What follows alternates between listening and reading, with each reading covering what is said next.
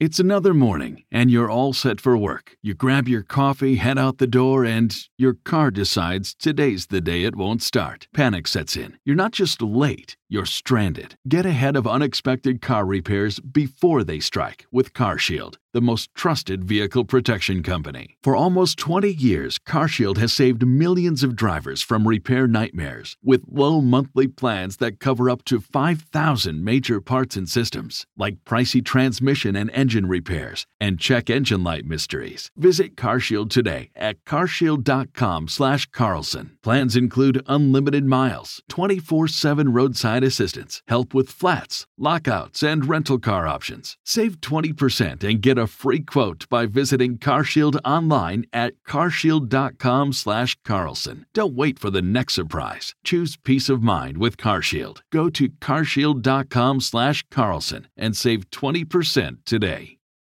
So I have analyzed both Long Island and New York City for voting patterns. And I can tell you Long Island, 3 million plus, and New York City, 8.5 million, are far, far apart. The truth is that Nassau and Suffolk counties are going more conservative. Used to be a pretty blue area. Now it's red, both counties. In the city, it was always liberal. But that's changed as well. Now it's socialist. New York City voters, the majority of them, either approve or are socialists. They don't want capitalism. They don't want order. They don't want an effective city government that promotes law and order or stops disorder. They don't want it. Now, I'm not a psychiatrist. I can't go in and tell you why people want socialism when it has never worked anywhere in the world that it's been imposed, anywhere. It has always failed.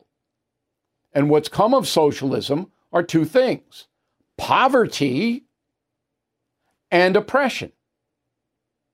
They go hand in hand. Look, you don't believe me? Go to Nicaragua. You can get a flight there. Go on down there. Take a look. Fly from New York to Managua. Get off the plane. There are a couple of decent hotels in town, not many. And walk around. That's socialism. You can't go to Havana anymore. You have to fly through Canada because of it, uh, sanctions that have been reimposed that Biden didn't really take off, interestingly enough. Trump put them on.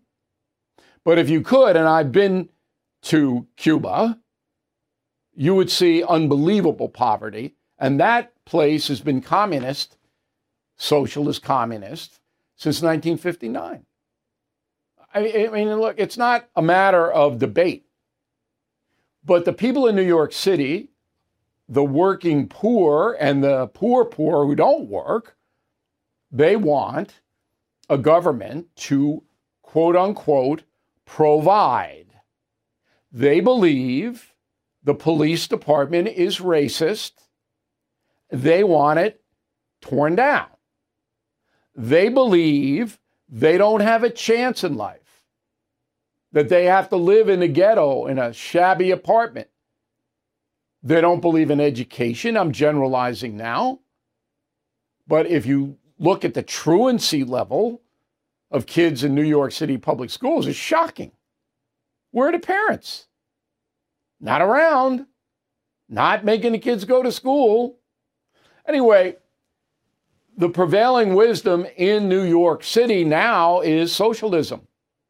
Ocasio Cortez, a hero in her Queens Bronx district.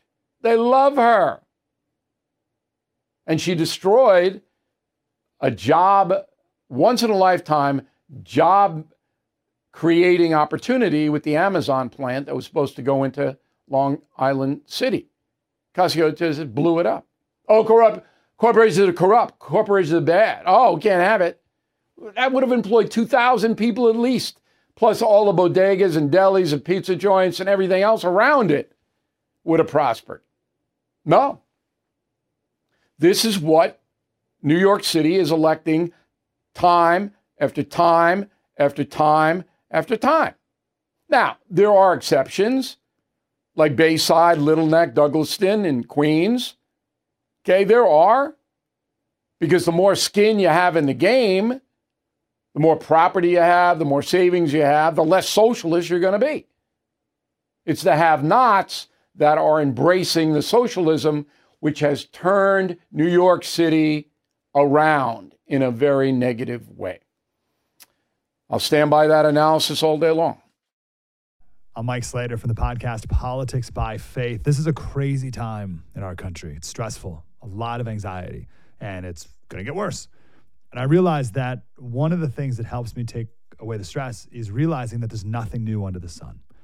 So on this podcast, we take the news of the day and we run it through the Bible and other periods in history to realize that we've been through this before and we can rise above again. Politics by Faith, anywhere you listen to the podcast. Politics by Faith.